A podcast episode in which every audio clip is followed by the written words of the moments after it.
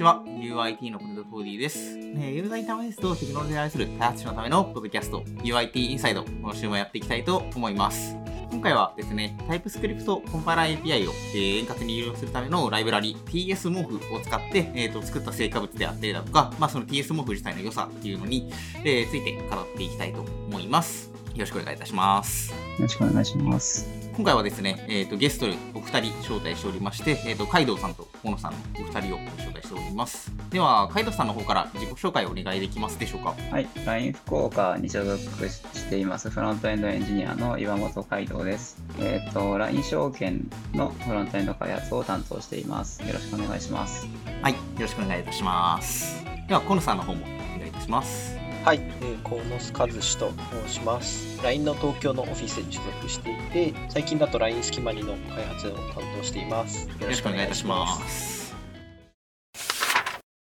ではですね、早速本題に入っていきたいと思いますが、えー、と今回のテーマは、えー冒頭にも話した通り、TypeScript コンパイラー API を、えーうまく使うためのライブラリ TSMorph っていうものがあるっていうところかなと思うんですけど、ですが、その前にそもそも TSMOF ってどんな感じで、えー、と使えるものなんだっけ？みたいなのを、えー、と説明できればなと思っておりますが、河野さん、ちょっと紹介お願いしてもいいですか？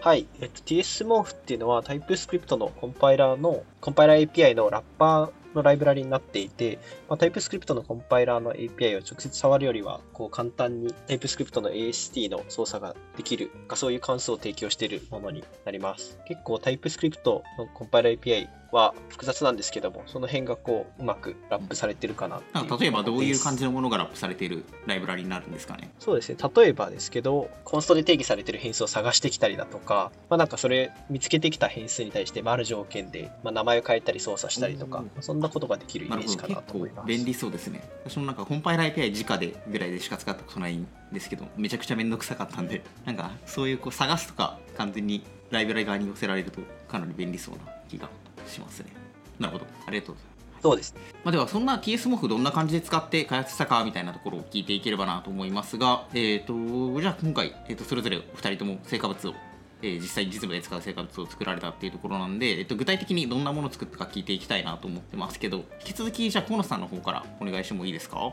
はい。えっと、僕が今回業務で作ったのは TS Remove Unused っていうツールで、前提から話すと、TypeScript の TSC を使っていると、使用されてない変数だったりとか関数とかって、多分エラーとして検知してくれて、それでこう、コードの品質を高めるみたいなことができると思うんですけど、それってエクスポートされている箇所があると、仮にそのエクスポートが1箇所でも使われてなかったとしても、エラーとして検知できないみたいな問題があると思っています。で、まあ、なので、なんかそのエクスポートされてるけど使われてないみたいなものについて、それを検出して、まあ、エクスポートキーワードを取り除いて、そうすると使用されてないかどうかがわかるので、まあ、それを全部自動で削除するみたいなツールになっています。か、さらになんかそこから踏み込んで、あるファイルのエクスポートの全てがどこでも参照されてない場合には、ファイルごと削除してしまうみたいな機能も持たせていて、まあ、リファクタリングとかに役立ってるツールになってます。便利ですよね。ユーティルみたいなああいうこういろんなところからインポートすること前提でエクスポート書いたのはいいものの結果なんか使われなくなったみたいなコードってプロダクト開発してると出てきがちでしたけどそういうの結構一掃できるっていう感じ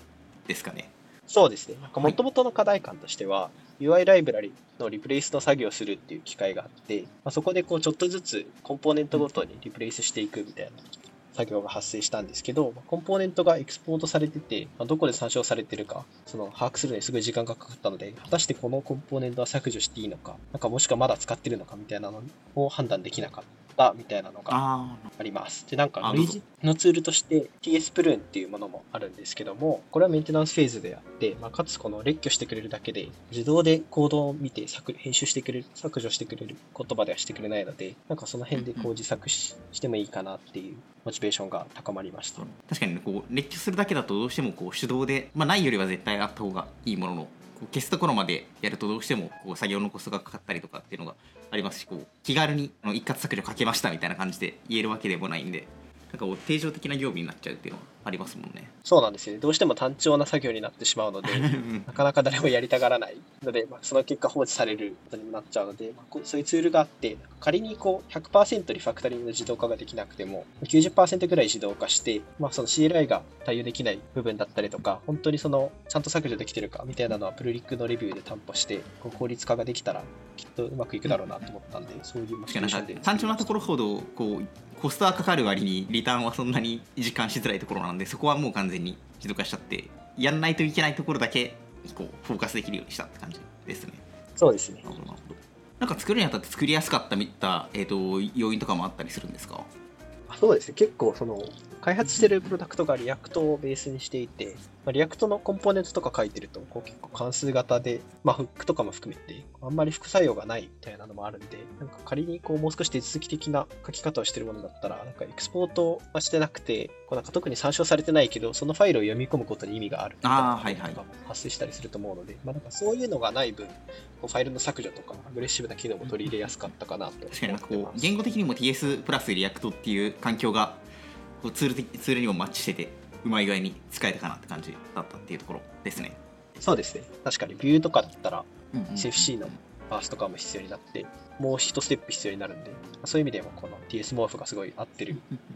環境だったかなとは思います。ありがとうございます。結構 TS リムバンユーズド単体でも1エピソードとっても良さそうなぐらいなんか便利ツールな話もな気がするんでまた詳しく聞きたいところではありますね。はい、お願いします。じゃあ、えっと、カイドさんの開発したツールの方もちょっとお伺いさせてもらってもいいですか？はい、僕が作ったのが、えっ、と、 Route Analyzer という名前のルーティング定義を解析するツールです。 React Router のバージョン5を、まあ、一応対象にしてるんですけど、ソースコードを解析して、ルーティングの一覧、パスの一覧を出力したりとか、あとはそのどの、そのページ、そのパスにどのコンポーネントが使われているのかっていうのを調べて、その依存関係を解析したりっていうことをしてます。で、そこから、まあ、例えばプルリクエストとか、まあ大きなフューチャーブランドチ単位とかで、そのブランチでどのパスの画面が変更されたかっていうのを検出したりということができるようになってます。なるほどなるほど。まあ、あれですかねあのコンポーネントの依存関係を明確にして影響範囲とかを洗い出すしやすくするみたいなそうですね。まあそれが一つと、あとはそもそもアプリが大きいとルーティングのなんか一覧っていうのを結構把握できなくなってることがあるんで、それをそもそも可視化しましょうっていう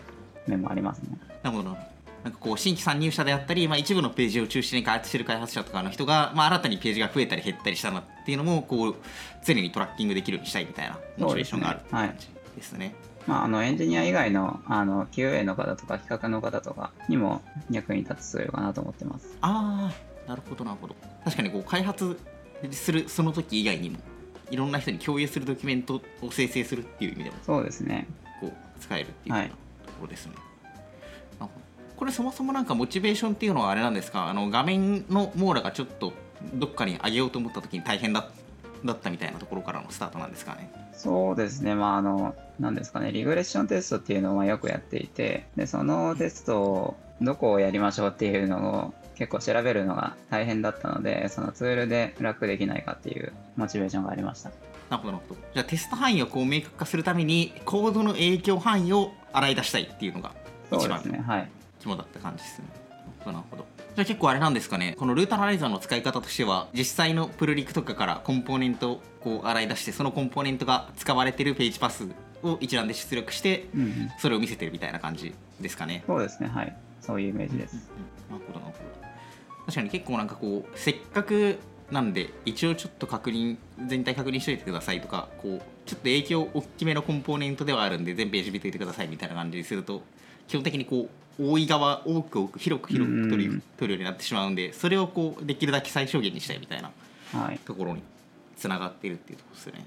そうですね。うん。じゃああれですかね、CI とかで使うのを結構想定して作ったみたいな感じですかね。あそうですね。ちょっと、あの、まだ CI には組み込めていなかったんですけど、はい。そういう使い方を想定してありました。おうあとはその各ルーティングに対してその何ですここのページはどういう内容のページですよみたいなこうドキュメンテーションを書いておいて、まあ、それをそのまあルーティング一覧だとか影響範囲一覧みたいなところと付け合わせて人間が読みやすい結果を作るみたいなところもちょっと一部作ってました。なるほどなるほど。じゃあもうなんか人間向けとこうシステム的にこう分かりやすくする向け両方をこう兼ねるためにそうですねはい。活用していたって感じですね。結構なんかあれですね利用用途も広くて良さそうですね。ありがとうございますでは、えー次にですね今結構ツールを使って実際の業務に関わるようなところで、えー、TSMOF 使ってツール作ったみたいな話をしたかなと思うんですけどちょっと技術的な部分あのコンパイラー API であったり TSMOF のの技術的な部分に触れていきたいかなと思うんですけどそもそも二方もともとこの今回 TSMOF を使う前にコンパイラー API 直接使った経験とかはあったんですかね？そうですね。僕は、ツールを使うにあたって、コンパイラー API とか tsmorf とかを初めてこう見てみて、まあ、検証のためにコンパイラー API まで少し触ったんですけど、TS モーフ、TS、えっ、と、タイプスクリプトコンパイラー合わせてどっちも初めてでしたね。で、まあなんかこのツールを作り終わった後は結構コンパイラー API を最近よく触ることがあって、なんか以前 UIT インサイドで取り上げたあのネイティブ ESM を扱うトランスフォーマーとかもコンパイラー API で書いてたりしますなるほど。じゃあ初めになんか同時に使い始めてこう TS モーフで慣れたところもあるんで、まあ、こうコンパイラー API 使うときは使うようになったみたいなこう同時に使い始めて使い分けるようになったみたいな感じですかね。そうですね。海斗さんの方はどんな感じですか？はい、えっ、と、僕の方は今まで何度か、あの、コンパイラー API の方を使ったことがありました。で、えっ、と、TSMove の方は、えっ、と、割と最近知って使い始めたんですけど、はい。で、今までなんか、ここまで大掛かりじゃないんですけど、ちょっとしたツールを何回か作ったことがあって、そこでコンパイラー API を何回か使いましたね。あなるほど。じゃあこれまでずっとコンパイラー API 使ってたところからなんか今回 TS モーフ使ってみようかなって思ったモチベーションってなんかどんな感じなんですかね？そうですね、そのなん生のコンパイラー API を使うよりも結構記述が短くなるというか、ボイラープレート的なところがを吸収してくれる役割がありそうだなと思ったんで、ちょっと使ってみるかということで試してみました。なるほどなるほど。まあこう社内ツールなんで別に依存関係増えてもいいから作る時の生産性を重視したみたいな感じ。そうですね、はい。ですね。なるほど、なるほど。なんか河野さんは今回初見であの両方使ったみたいな感じかなと思うんですけど、あの TS モフを1回目使うことにした理由みたいなのって、なんかこう初見での比較でいうとどんな感じだったんですか？そうですね。ここも最終的にはカイドウさんと言ってるんですけど、コンパイラー API って結構ドキュメントが少なくて、ツールを作って早く運用したいっていう、その目的を最短で果たすにはちょっと微妙そうだったみたいなのがあります。なんか少し話が出てきたんですけど、コンパイラー API は結構ボイルプレ boilerplate が多くて、例えば TS コンフィグを読み込んでプロジェクトを初期化するっていうそのステップだけでも、なんかいくつかこうステップが必要で、結構な量のコードになるので、なんかその辺をこういい感じにまとめてくれる TS モーフはありだなっていう判断確かに。結構 TS コンフィグ呼び込んであれですよね、こう AST を触るところに行くまでがもうすでにめんどくさいみたいな感じありますもんね、コンパイラー API に関して。そうですね。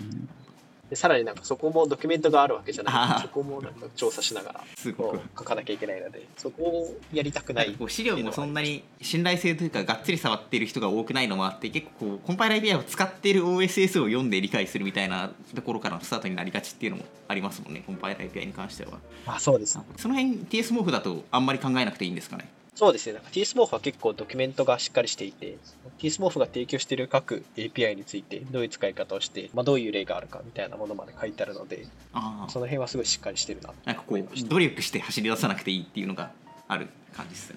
ですね。うんこうツールを作るっていう意味では最短で達成できるかなっていうふうにありがとうございますなんか今の段階でちょっとこれももうすでに TS モフのなんか良かったたこととか利点使う利点の一つ走り出しがいいっていうのもこう利点の一つかなのかなと思うんですけどお二方も使ってみてあの TS モフ自体のその例えば機能であったりだとか、まあ、書き心地とかでもいいんですけどなんかやってみて良かったみたいなところって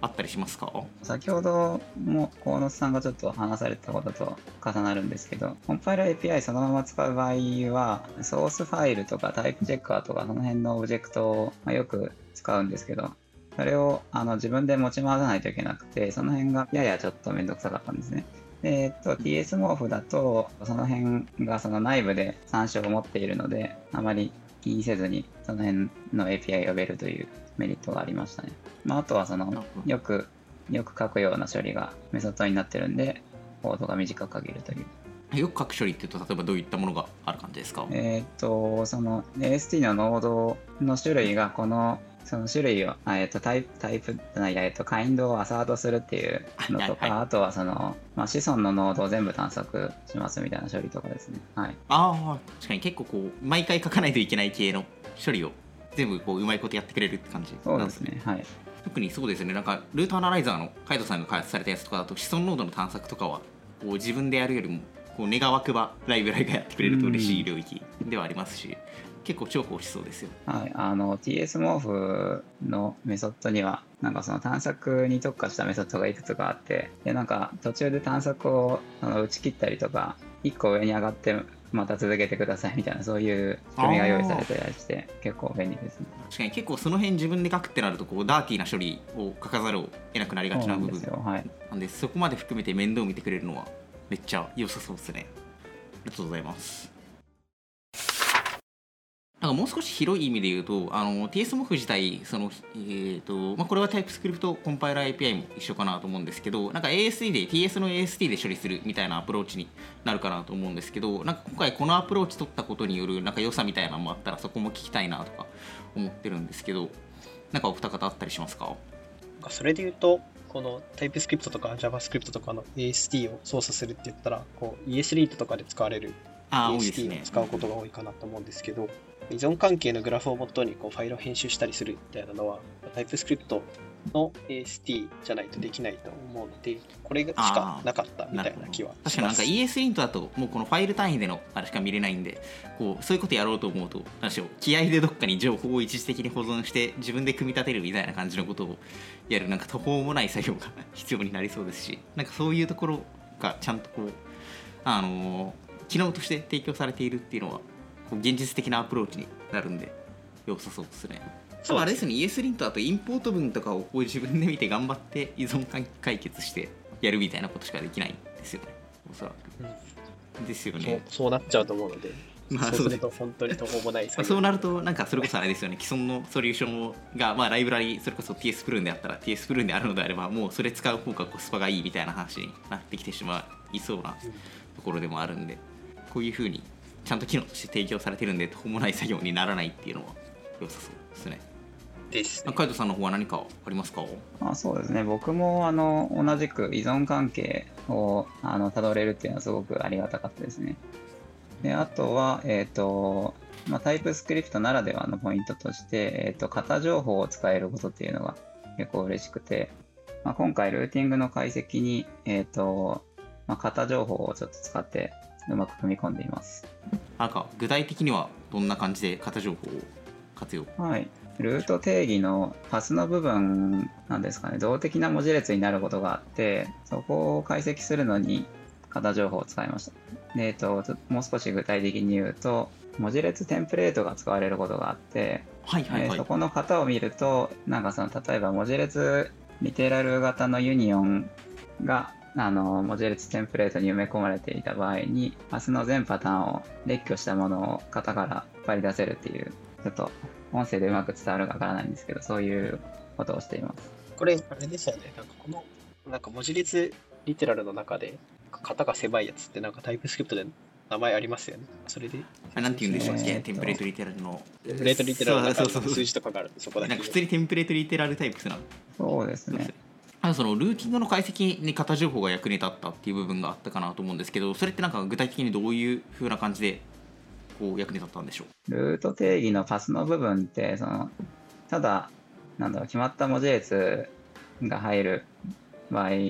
と、えっ、と、まあ、動的にテンプレートリテラル型を使ったような定義が入ってくる場合があるんですけど、その後者の場合に、まあ、ソースコードを見るだけだと、どういうパスが実際に入ってくるのかっていうのはわからない。ちょっと解析するのが難しいんですけど、型情報を使うことで、まあ、ここにパスのこの部分には任意の文字列が入りそうだなとか、ここにはその決まったいくつかのパターンの文字列が入りそうだなとか、そういうのを型から抜き出すことができたので、ルートの解析にすごく役立ちました。なるほどなるほどじゃあ結構あれですねあの ID ID とかのこう動的にあらゆるデータデータベースにあるデータを引き回すためにこう任意の値が入る感じのパスじゃなくて、なんかいずれかのパスが union で定義されていて、まあ、どれどれかしらにアクセスできるみたいな型定義をしている部分があって、まあ、そこまで含めてちゃんとタイプの恩恵を受けて開発ができたみたいな感じすね、はい。なんですね確かに結構あの union で template literal type でルート定義するっていうのもめちゃくちゃ頻出してるわけではないかなと思うんですけど、うんなんかそういうのがある時にうまく調理できないってなると困りそうなんでそこまでできる柔軟性はあれですね TS の型情報があるゆえな部分な気がするんでそうですね。はい。めっちゃ良さそうですね。うんうん。ありがとうございます。じゃあ、えっと、逆にですね、かえって、えっと、悪かったところとか、なんか TS モフ使ってて、なんかこれ不便だなとか、これ TS モフ使わなかったら逆にそんなに面倒くさくなかったのにな、みたいなのがあったら聞いていきたいなと思うんですけど、えっと、何かあったりしますでしょうかはい。それで言うと、TS 毛布って結構便利 util みたいなのを提供してるんですけども、必ずしも全部網羅してないなみたいなのは少し。気になりました。具体的には TS Remove Unused では export キーワードを削除するっていう ts-morph の機能を主に使ってたんですけども TypeScript のノードの種類例えばクラスだったりとか function だったりとかあと const だったりとかこう export されるこういくつかのノードがあると思うんですけどもそのノードの種類によってはこうエクスポートキーワードを削除する TS モフのユーティルがなくて結局コンパイラー API を使って書くことになったのでなんかそこはちょっと微妙かなっていうふうに思いました。なんかこう品質するやつをうまく網羅してくれてるっていうのがこう逆に品質しないやつに関してはサポートされていないっていうことの裏返しでもあるみたいな感じなんですねそうですね。こう便利な代わりにちょっと道を踏み外すと普通のコンパイラー API になるみたいな。のがあるって感じですね。なんか他にはあったりしました？それでこう実装されてない部分をこう、まあ、これは TypeScript コンパイラー API の制約かもしれないんですけども TSC のトランスフォームのラッパーを TS モーフを提供していてそれで触って編集してしまうと結局フォーマットが崩れるのでなんかあんまり編集とかには向いてないかなああなるほど。これはあれですかね。そのコード本体じゃなくて AST で、まあ、コードを AST に変換して AST をコードに変換し直してる都合上どうしてもそのコードフォーマットみたいなのはその情報として保持されないから消えてしまうというか最終的に AST から吐き出されるコードっていうものに統一されてしまうっていう風な感じですかね。そうですね。なんか ESLint だったりとかだと、フォーマット維持したまま、また元のコードに戻すみたいなことも多分できると思うんですけど、TypeScript のコンパイラー API はあんまりそういうことを対応してなくて、で、まあ、結果的にその TSBOF で提供されてない機能をよりこう低薄いラッパーで操作すると、まあ、フォーマットが崩れてしまうみたいなのはありましたね。最終的にフォーマッターかけるみたいなアプローチするのであれば、まあ、一応なんとかなれるとはいえ、まあ、そこがこうこだわりのあるというか、まあ、何かしらのフォーマットに沿って開発してみたいな場合だとどうしても崩れてしまうみたいなのは、まあ、ネックではあるっていう風なところですね。そうですね。なんか大抵の差分はフォーマッターがかけ直せば治るんですけど、あの空の行とかあ消えてしまうあなるほどので、空の行に意味があるときとかはどうしようみたいコードベース上で処理処理を分けるために意図的にこう処理を分けるというか、まあ、挙動は変わらないが可読性のために意図的にかあの空行用してるみたいなところがバッサリ消えてしまうみたいなのはちょっと不便かもしれないですね。ですね。でなので、その TS モーフの提供している関数で操作しているところはフォーマットが維持されるけど、実装されてない部分について自分で実装を書くとフォーマットが崩れるみたいな。あんまり、そうすると、じゃあもう最初から全部 TSC で TypeScript コンパイラー API で書いてもいいかなみたいな、そういう気持ちなんかあれですもんね、コンパイラー API ってシングルコートのデータ投げてもダブルコートで返ってくるぐらいには確か柔軟性がないというか出力の柔軟性がないはずなんで初めから使うならもうそこに関してはコンパイラー API が決めたやつを作ってもらって、まあ後からフォーマッターで解決できるところだけ解決するっていうコンセプトにした方が、まあ、一応一貫挙動の一貫性は担保されるみたいな感じなんですかね。うんああ、ですね。ちょっと本題とそれますけど、えっと、逆に TS モフってその空行の維持とかまでやってくれるんですか？あやってくれます。あの、多分操作の方法がトランスフォーマー API みたいなのを使うのではなくて、各ノードに紐づいてるその行番号だったりとか、その位置の情報を使って編集をするので、ああなるほど保持されます。あコンパイラー API 使うアプローチってなるとデータかませてもう一回コンパイラー API に書き出させるみたいなのがありがちなアプローチになるかなっていう印象がありますけどそうじゃなくてもコンパイラー API の持ってるその AST の解析だけ使っちゃって実際のコードの削除とかの処理は自前で TS モフ側が持ってるみたいなそういう感じになるんですかねそうです。内部実装を読んだらそんな感じになってました。ので、トランスフォーマー API は使えないものなんだ。そこで理解しました。結構頑張ってくれてますね。そうですね。なんかその辺辺の編集の機能とかも TS ボーフがこう外向けにはエクスポートしてくれてたらそれを使えたのに、その辺がこう外部には露出してないので、なんかそういうところも改善されたらいいななんか TS モフだと、まあ、かゆいところに手が届かなかったりする時もあるが、まあ、こいつの機能だけは欲しいみたいなのはそこそこありそうですもんねそうですね。こうもう少し抽象度の高いラッパーみたいなのが提供されてると、確かに。まあ、よりいいかなというふうに思いました。ありがとうございます。なんかカイトさんの方は、えー何かあったりしますか？はい、そうですね。まあ、あの僕はあの TS、あえっと、コンパイラー API の方を使ってる時期が長かったんですけど、TS モーフ使ってみて思ったのが、コンパイラー API の API と、えっと、TS モーフの API が若干ずれてるというか、TS モーフの方が親切に、うんと、なんか API を整理してくれてるのが逆にちょっと混乱の元になったっていうことはありましたね。具体的にはどんな感じで違う値させて具体るんですか？的にはちょっと具体的なところは忘れたんですけど例えばなんか getName ノードみたいなのを呼ぶとコンパイラ API と TS モーフで微妙にその指してるものが違うみたいなそういう状況がありましたねああ、なるほど、はい。インターフェース自体は同じような形にしてくれているが、戻ってくる値が違うんで、ね。こう読むときに、コンパラ API のコードを使ったコードを読んで読んだ後に TS モフのよこう読むと混乱しやすいみたそいうな感じ。ですね。なんか例えばなんか TS モーフがそのノードを1枚アンアンラップしてくれてるみたいなそういうのがありがちという。あとはまあちょっと型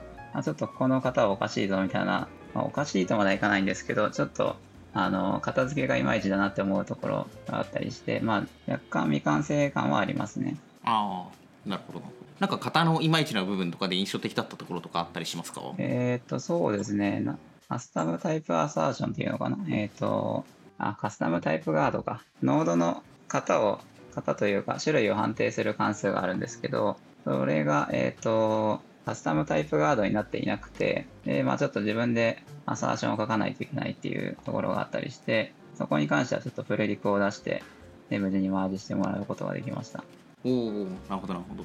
なんかこうあれですね明示的に型ついてなくて推論の結果が割と抽象度高めだったりして、うんうんうん。結構使う分には不便だったみたいな感じそうですねはい。うん。まあ、ちょっとした修正であのすごく使いやすくなるんでいいですね。ちょっとまあせっかくなんで参考までにあのプルリクの URL ショーノートの方に貼っておこうかなと思います、はい、ありがとうございます。なんか他にはあったりしました？かあーそうですね、まあ、ちょっと細かいところなんですけど、まあ、コンパイラー API は、ノードのなんかのオブジェクトに、まあ、プロパティが生えてるプレーンなオブジェクトなんですけど、 ts-morph の方は、えっ、と、クラスになっていて、で get ホゲホゲとか、set ホゲホゲみたいなメソッドを呼ぶ形のインターフェースになっていて、まあ、ちょっとそこは若干いけてないかなという印象がありますね。なんかあれですね。むしろクラスで書かれたりしてる古めの資産をこうプレーンオールドな JavaScript オブジェクトの世界に持っていくみたいなのはありますけど TSMOF の場合は逆にあれなんですね。こっちの世界の方でクラスベースみたいな形にしてるんですね。そうですね、まあ、その、なんだろうな、中に、えーまあ、継承環境をうまく使ったりとか、中にいろいろオブジェクトを持ったりして、まあ、あの、使いやすいインターフェースを実現するためにクラスを使ってるって感じではあるんですけど、はい。まあ、あと、コンパイラー API の方は、その、コンパイラーに使われてるパーツでもあるので、パフォーマンスを重視するために、プレーンのオブジェクトになってるっていうのもあるかもしれないですね。うんうんうん。なるほどなるほど。なんかこうより使いやすさとかをまあまあブラックボックス的なインターフェースも使いやすさを重視してくれているが、まあ、そこがちょっといけてない感があるかなみたいなのがはい、そうですね。みたいな感じですね。ございます。結構あれですね、なんか良かったところもありますけど、細かいところになると、まだ気になるところもあるみたいなのが、お二人のともに共通してるポイントな気はしますね。まあでもなんか、あれですね、アクティブにプロジェクトとかもマージしてくれてるみたいですし、なんかまだ全然、こう、良くなってくれそうな気配はありますよね。では、えっと、ここまで結構作ったものであったりだとか、ま、良かったこと悪かったところとかいろいろ話していったかなと思うんですけどなんか良ければちょっと今日お聞きしたいなって思ったのが、まあ、TS モフを今後も使うっていう選択肢と、まあ、コンパイラー API を使うっていう選択肢もあるのかなと思うんですけど、まあ、直接使うっていう選択肢もあるのかなと思うんですけど次同じようなシチュエーションであったりだとか、まあ、何かツールを作りたいみたいなシチュエーションが出た場合ってまた TS モフ使いそうですか？僕は複雑なことをやるなら、もうコンパイラー API にも慣れてきたので、コンパイラー API を使おうかなって。こう入りとしてはめっちゃ良かったから、まあ、これからはコンパイラー API ちょっと複雑でも、まあ、使っていけばいいかなみたいな感じですかね。そうですね。結構、TypeScript のコンパイラー周りってすごいとっつきにくい印象があったんですけど、TSMorph のおかげですんなり入ることができたので、TypeScript の入門編としてはすごい良かったなと思ってます。なんか、海斗さんの方はどうですか？はい、僕は逆にあの今までずっと使ってた TS コンパイラー API をじゃなくて今後は TS モープを使いたいなと思いましたね。なんだろうな。圧倒的に書きやすいので、えっ、ともしコンパイラー API の方を触りたくなっても TS モーフの中にラップされてるのでそこから触ればいいかなというまあビートですね、僕は。確かになんかあれですね。あのこう普段から書いててコンパイラー API に書き疲れたから TS モーフで使いたいなみたいなのと、うん。まあ、せっかくだしもっとこうコンパイラー API 使ってみるかみたいなのはなんかどっちの選択肢もありそうでいい感じが。視点が、視点が逆で面白いですね。うんうんうん。ですね。面白かった。でもなんかむしろあれですよね。こうやって TS モーフとかが使いやすいインターフェースを提供してくれるからこそなんかまあもちろんいろいろ制約はあると思うんですけど本家とかも本家の TSC の方もそんなにこうあのーインターフェースがその、まあ、ずっとそのままっていう話でもない可能性はあるとは思うんでそういうところも期待して両方見ていきたい感じはしますよね。逆輸入というか、うん。じゃあ、えーお二人とも結構長々といろいろ聞いてしまいましたけどありがとうございました。ではクロージングいきたいと思います。というわけで今回は、えー TS モーフと社内通路の開発について話していきました、えー LINE のフロントエンド組織 UIT では、えーこのようなフロントエンドに関する、えー議論であったり、えートークっていうのを日々行っております、えーこれまで UIT インサイドで外部に出していた内容の中にはですね社内勉強会などから始まったものもありますので、えーと今後も、えー外部に出せる情報は、えーとどんどん発信していきたいと思っておりますまた、本ポッドキャストに関するご意見やご感想は、えー、Twitter のハッシュタグ、ハッシュ UIT アンダースコアインサイドにて受け付けております。ツイートいただいた内容に関しては、スタッフの方で拾わせていただきますので、何かあれば、ぜひぜひツイートしていただければなと思います。というわけで、今回は TS モフについてでした。えー、ありがとうございました。ありがとうございました。ありがとうございました